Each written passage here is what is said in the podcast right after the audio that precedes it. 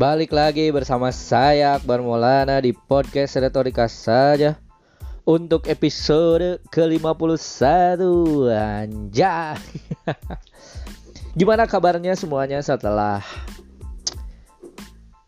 sebulan lebih tidak berjumpa dengan pendengar ketidaksayangan Anda ini. Akbar Maulana masih di sini di Podcast Retorika saja. Kemarin sempat mau nyoba upgrade. Kemarin sempat suntuk karena ada masalah dan kayaknya melihat progres audio yang kurang baik, jadi kayak pengen upgrade alat. Tapi ternyata malah sekarang mau nyoba alat baru tapi bingung cara makainya, jadi kita coba aja apa yang akan terjadi nanti. Kayaknya sekarang tinggal butuh beli mixer. Gue udah beli mixer, udah beli headphone, udah beli, ya pokoknya udah beli arm stand, pokoknya siap lah buat podcast berdua gitu. Tapi sepertinya podcast ini cuman buat kesenangan gue doang. Karena rencananya tuh gue tuh pengen upgrade gitu, lebih terkonsep, lebih dimaksimalin lah kontennya. Maksudnya biar banyak juga yang dengerin gitu, dengan collab lah istilahnya, dengan sebuah media digital gitu, sebuah kalau di istilahnya tuh IP gitu ya, pembuat konten gitu, penyedia alat atau mungkin penyewaan alat, aku nggak tahu tadinya. Cuman setelah berusaha menegosiasi dan mencari-cari, akhirnya nggak ditemuin. Akhirnya ya udahlah, sendiri aja, bikin sendiri, ngedit sendiri, belajar. Jadi gimana kabarnya setelah menjalani bulan puasa yang kemarin? Setelah lebaran, setelah sekian lama gue tidak rekaman, apakah kamu menyadari bahwa sepertinya cita-cita itu tidak akan terwujud lagi? Maksudnya mimpi untuk menikah gitu, untuk mimpi untuk berubah, untuk memiliki pasangan tuh kayaknya buram aja gitu ya. Gue tuh maksudnya banyak hal yang berubah dari gua kemarin waktu itu berhenti rekaman podcast lagi, terus sekarang rekaman podcast, banyak yang berubah gitu. Tapi kebanyakan tuh sesuatu yang memburuk gitu. Kayak hidup gua tuh bukan memburuk, tapi lebih ke pullback. Iya benar, memburuk sih. Jadi kayak seperti turun lah gitu, terjerembab gitu. Dan gue sebetulnya pengen cerita semuanya, tapi berat di materi.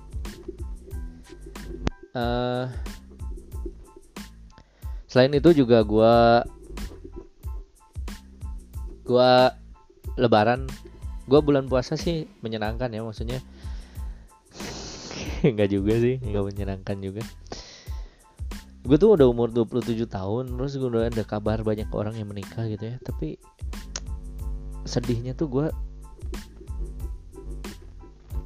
kayak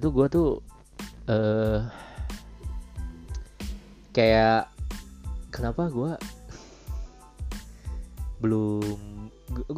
tuh nggak ngerti soal cinta atau nggak sih, maksudnya mencari pasangan kayak gimana gitu.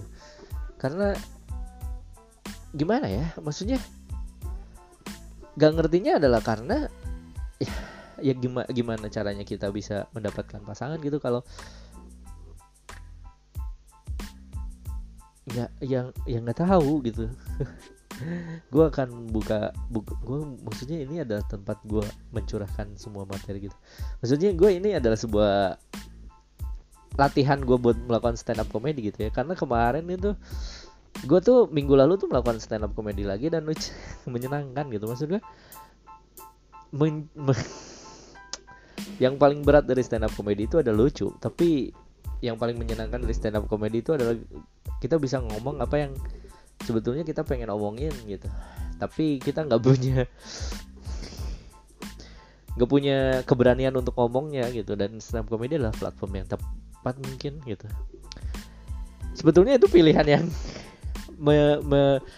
maksudnya ada resiko yang harus diambil gitu ya, meskipun berbahaya gitu secara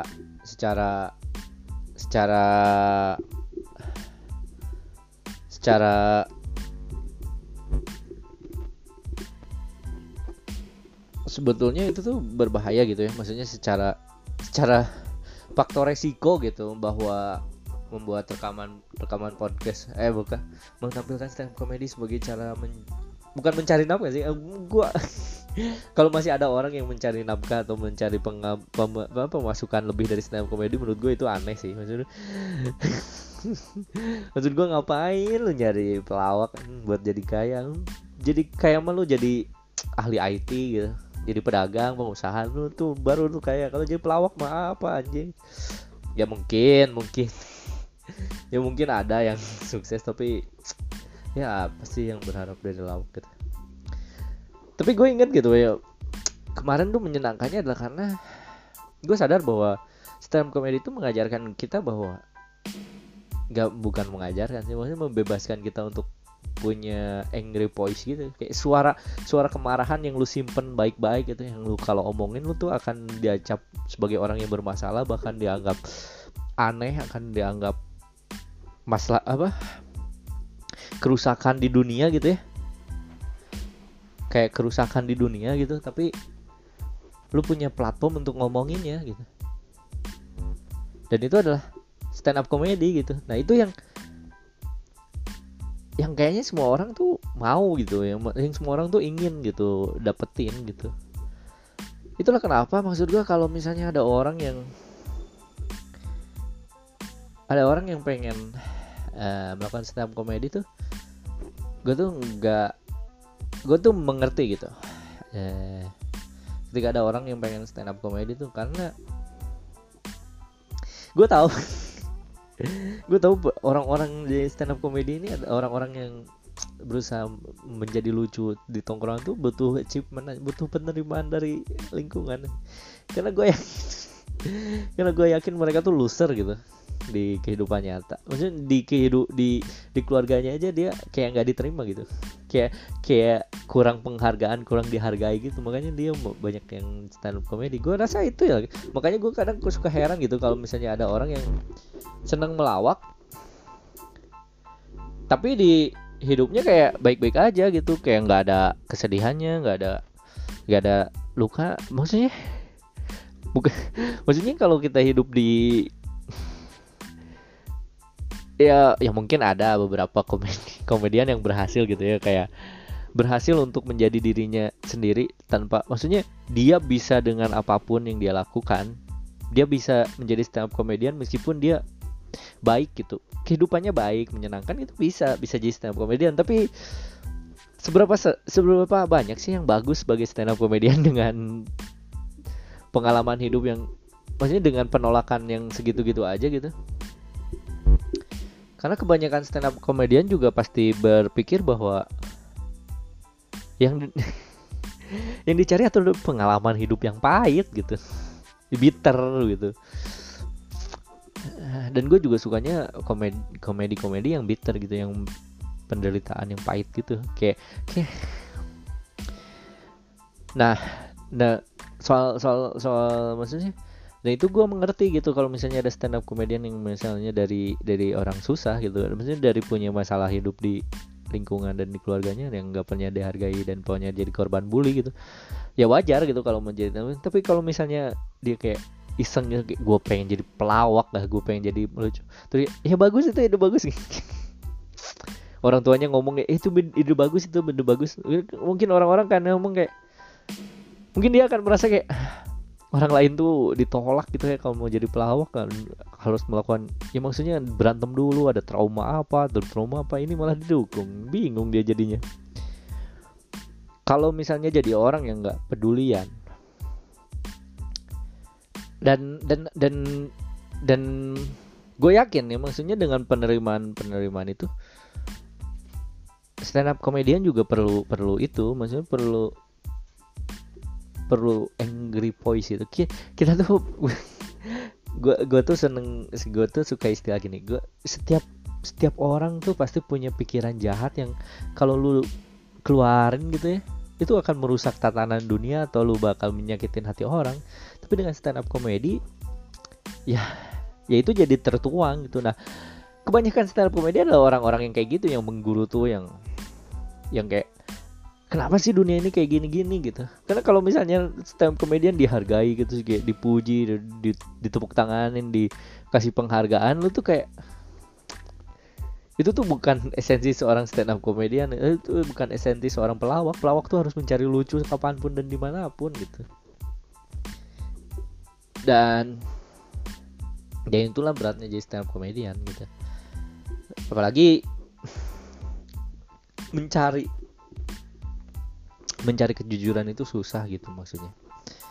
Bitter itu susah buat diungkapin. Ya itu sih. Yang mengapa gue merasa stand up comedy itu sesuatu yang menyenangkan tuh itunya gitu, bahwa kita tuh bisa ngomong apa yang sebetulnya kita pengen ngomong, tapi kalau kita ngomong itu tuh nyakitin. Itu tuh suatu kebenaran yang tidak boleh diungkapkan karena akan merusak tatanan dunia gitu. Maksudnya banyak orang yang tersinggung gitu. Dan karena itulah gue sadar gitu bahwa dan nah itunya menyenangkannya. Tapi kalau menyedihkannya jadi seorang stand up comedian adalah sedihnya gitu, tidak lucunya gitu. Ketika kita tidak lucu, kita berharap di komedian itu adalah mencari. Lu tahu nggak sih kalau misalnya kita nggak lucu gitu, lu pernah nggak sih ada orang yang kalau kita anggap hinaannya nggak lucu malah kita buat tersinggung. Nah itu tuh yang kita takutkan gitu kalau di stand up comedy. Kita merasa ini tuh lucu, ini tuh gue bercanda gitu, tapi karena tidak kena itu jadinya dianggap serius dan akhirnya malah jadi tragedi dan akhirnya malah jadi kasus gitu. Nah itulah yang menakutkannya jadi stand up comedian, kayak anyep gitu, nggak lucu gitu. Karena gue kemarin stand up comedy gue merasa itu menyenangkan karena gue bisa bebas ngomong gitu. gue kayak gue tuh gue punya kan gini, gue umur 27 tahun gitu ya. Gue tuh sadar gitu, gue tuh udah terlalu tua. Maksudnya orang-orang itu menikah tuh umur 25, 27, atau setidaknya kan juga ya, setidaknya kalau nggak menikah tuh setidaknya pernah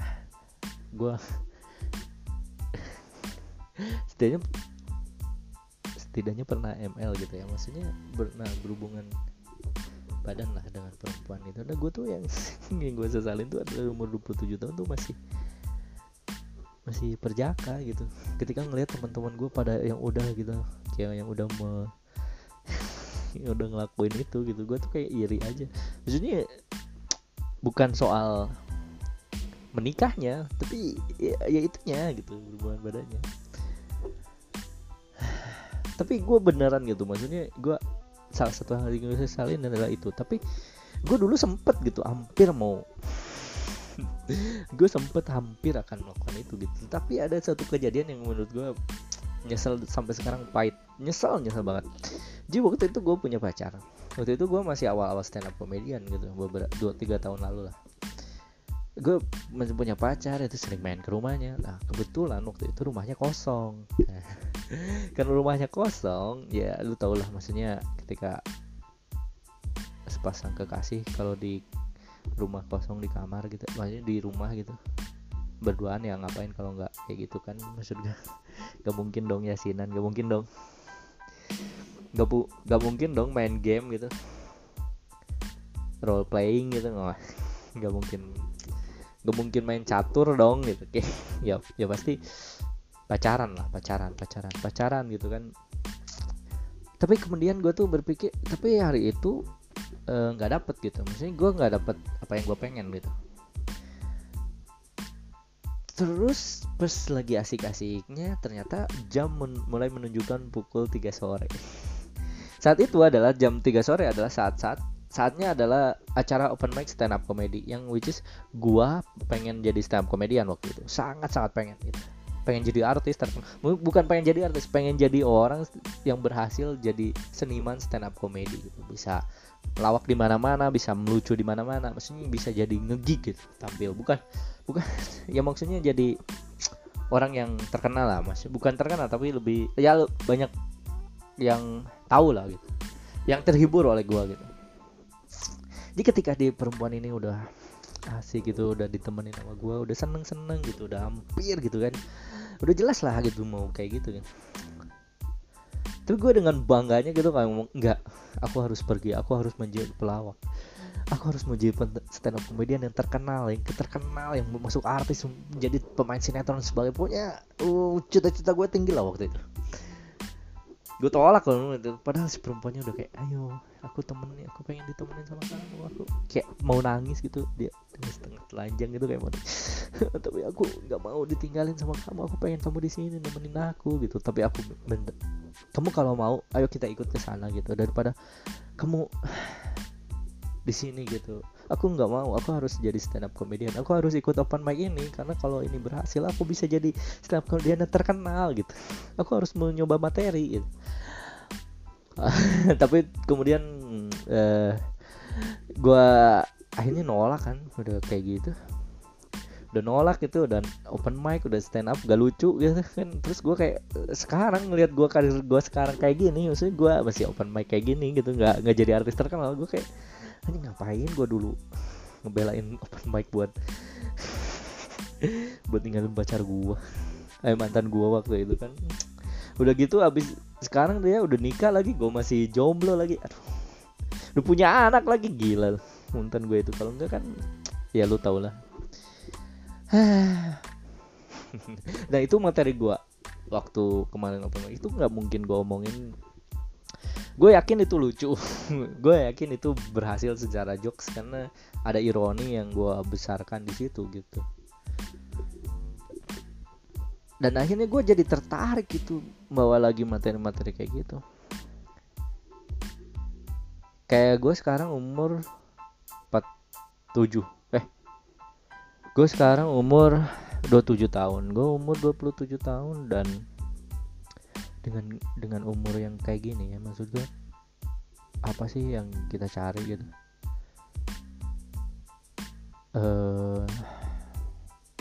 Ya kita pengen menikah gitu, pengen menikah, tapi gue tuh kesel gitu kalau misalnya ada, maksud gue yang menikah tuh bukan sesuatu yang kita takutkan gitu. Ya udah nikah mah nikah aja gitu, nggak perlu nikah itu berbahaya, nikah jangan salah pilih laki karena itu adalah satu-satunya jalan kita yang terakhir. Enggak, ya udah biasa aja gitu. Kalau milih, maksud gue lu aja pernah kan salah milih baju, ya udah gitu, lu nggak mungkin nyesel gitu ketika salah milih.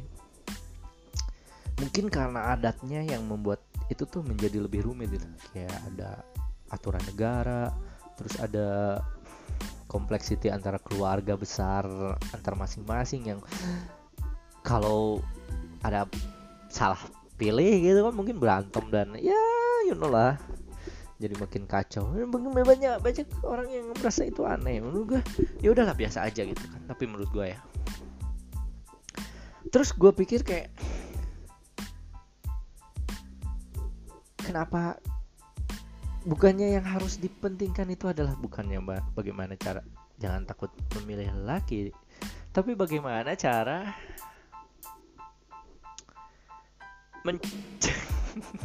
apa ya, gue tuh lupa anjir materi yang kemarin gue sempat. Daripada kamu takut milih lelaki, takut menikah gitu, lebih baik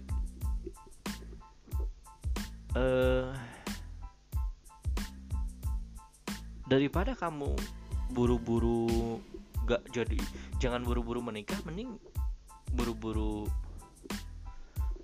ya mending menikah aja. Kalau ya udah biasa aja gitu, yang penting lu punya file anjir ya, pokoknya ya intinya gak usah dibuat rumit lah gitu soal menikah. Karena gue sadar ya, maksud gue tuh bingung soal ini, tau gak sih. Gue umur 27 tahun gue jomblo gitu ya. Apakah cinta itu ada gitu, kayak berumah tangga, berbahagia gitu, ada gitu setelah gue ditinggal nikah tuh? Menurut gue ya, ketika lu habis patah hati, lu akan menurunkan kadar pilihan kriteria pasangan lu selanjutnya gitu. Kayak, dan gue yakin ini sebagian laki-laki pasti melakukan itu gitu, kayak kalau lu habis putus, lu akan mencari perempuan yang ada buat sekedar nemenin hidup lu yang habis patah hati gitu. Nah itu tuh Dan itu tuh mungkin adalah suatu hal yang ingin gue lakuin saat ini gitu. Maksudnya gue abis patah hati terus gue pengen ya apapun yang ada gitu dapet. Tapi gue sadar bahwa kayaknya bukan itu deh yang bikin kita bahagia. Kayaknya bukan orang lain deh yang bikin kita bahagia. Justru kita sendiri yang bikin kita bahagia. Maksudnya apapun yang kita lakukan maksudnya gue tuh pengen ya, maksudnya gue tuh pengen di tahap kayak ini loh hidup gue gitu, lu jangan ganggu gitu, ini loh hidup gue, ini loh sesuatu yang gue bisa gapai, ini loh gitu. Bukan, tapi bukan berdasarnya gue tuh udah nggak tahu men ini gue mau ngapain hidup, kayak ya udahlah gue nggak tahu nih mau ngapain gitu, kayak gue tuh bingung. Pokoknya gue pengen ada orang yang bisa gue bantu dan gue bisa bahagiakan gitu sepanjang hidupnya gitu. Maksud gue adalah daripada lu kayak gitu ya lu bahagiakan diri lu sendiri, ya nggak sih? Maksud gue lu punya pilihan itu gitu. Banyak komedian yang ngomong kayak gue nggak ada alasan lo buat menikah. Maksudnya apa sih yang lu harapan? Maksud gue kalau lu bukan loser, bukan loser di dunia nyata, di kehidupan real percintaan lu nggak akan merasa menikah itu penting gitu. Ya karena datang dan pergi lu punya, bukan bakal tetap menjalani hidup gitu, ngerti nggak sih maksud? Gue nggak tahu ya, mungkin motivasi terbesar orang ingin menikah adalah karena pengen punya keluarga dan punya anak gitu. Tapi kalau misalnya ada orang yang kayak malas punya anak, gue juga nggak tahu sih.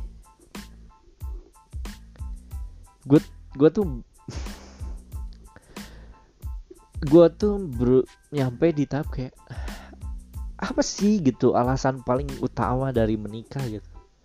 Apa gitu. Coba beri alasan lah, sesuatu apa yang lu kan menikah kenapa? Ya karena gue pengen punya anak, punya bisa bahagiain orang lain gitu. Dengan menikah gitu. Ya tapi kan gue bisa memiliki sepenuhnya, punya keluarga sendiri, punya anak itu dari darah daging gue, punya anak itu yang bisa gue bahas. Oh ya gitu, kayak jadi ayah gitu, jadi punya ibu bapak, jadi kepala keluarga gitu. Itu adalah sesuatu yang mulia sekali, tapi gue belum menemukan alasan bahwa itu tuh penting gitu. Hidup mungkin itu adalah salah satu gue juga nggak tahu sih, mungkin itu adalah satu hal yang harus kita yang harus gue kejar gitu, bahwa jadi ayah tuh memang mungkin alasan utama orang buat menikah gitu. Tapi gue merasa ya gue nggak tahu ya, maksud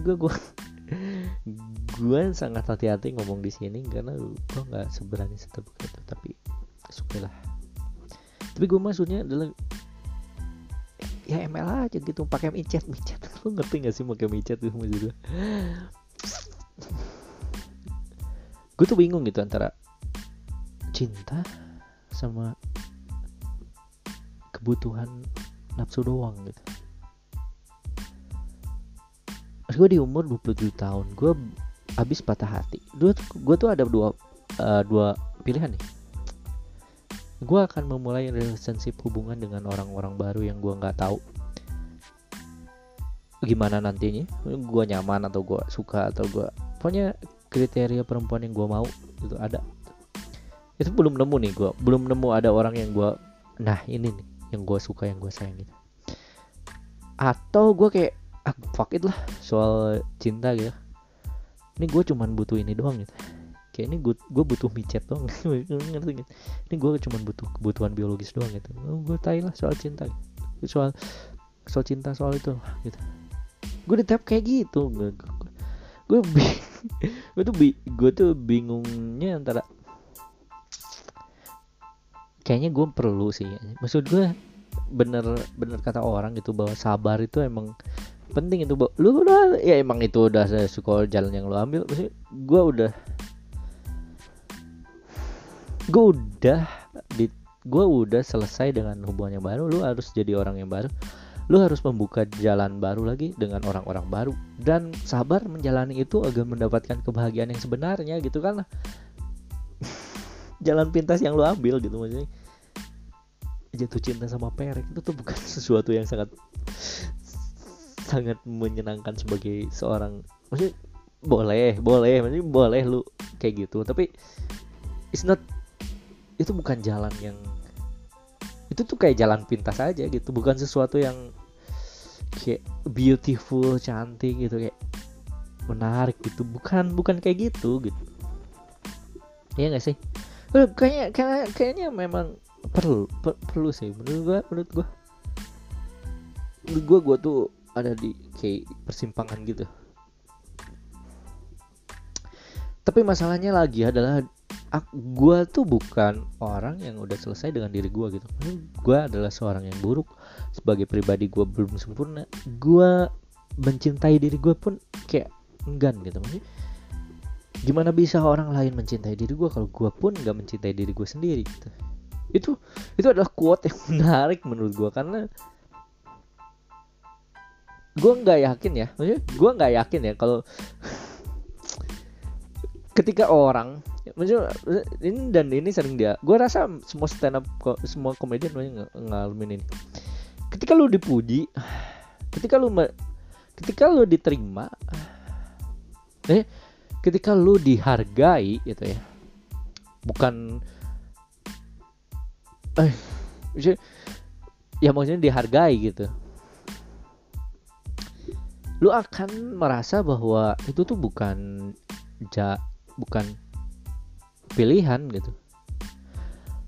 Ketika udah dihargai itu lu tuh kayak menolak gitu, kayak anjir segini do, terharu gitu, kayak ya padahal dia tuh cuman ngelakuin kayak gitu, kenapa harus seharga mahal gitu kan. Tapi intinya adalah apapun yang gue lakukan,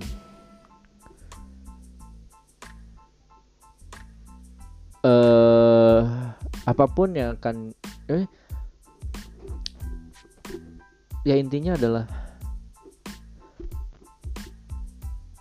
tetap ya intinya gue bingung sih maksudnya apa yang harus gue lakukan nanti ke depannya, antara ya yang tadi gue omongin dilema itu. Tapi bener sih, maksud gue kayak komedian itu ya, gue yakin ya, maksudnya ketika ada orang yang marah-marah di panggung, yang melawak gitu ya, kayak marah-marah gitu ya, gue kebayang itu kalau misalnya di keluarganya Akbar tuh kayak aneh gitu, kayak apa ini misalnya materi stand up-nya tentang ketidakakuran orang tua dengan anaknya gitu, dan anaknya menceritakan stand up-nya, gue yakin pas mereka akur tuh kayak aneh, kok gini sih gitu, kok akur sih gitu, kayak merasa aneh sendiri.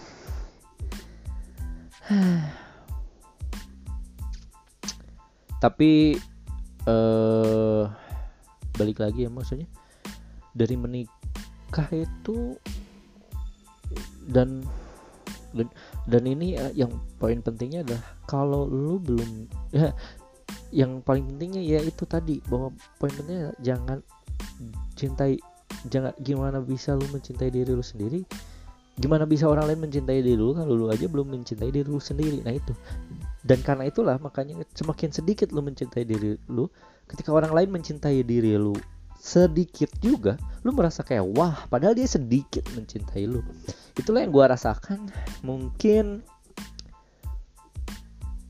dengan hubungan yang lalu gitu. Gua merasa gua enggak sayang sama diri gua sangat bergantung sama dia. Sehingga ketika apa yang dia lakukan ke gua merasa gila dia perhatian awal. Padahal itu adalah hal yang gue harusnya lakukan duluan gitu, sebelum dia bisa melakukan itu gitu.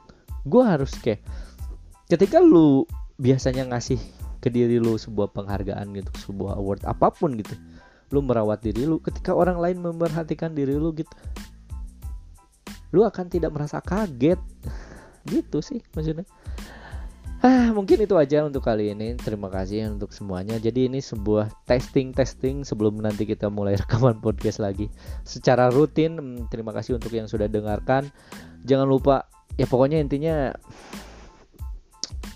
gue nggak tahu sih, ya dengerin aja lah.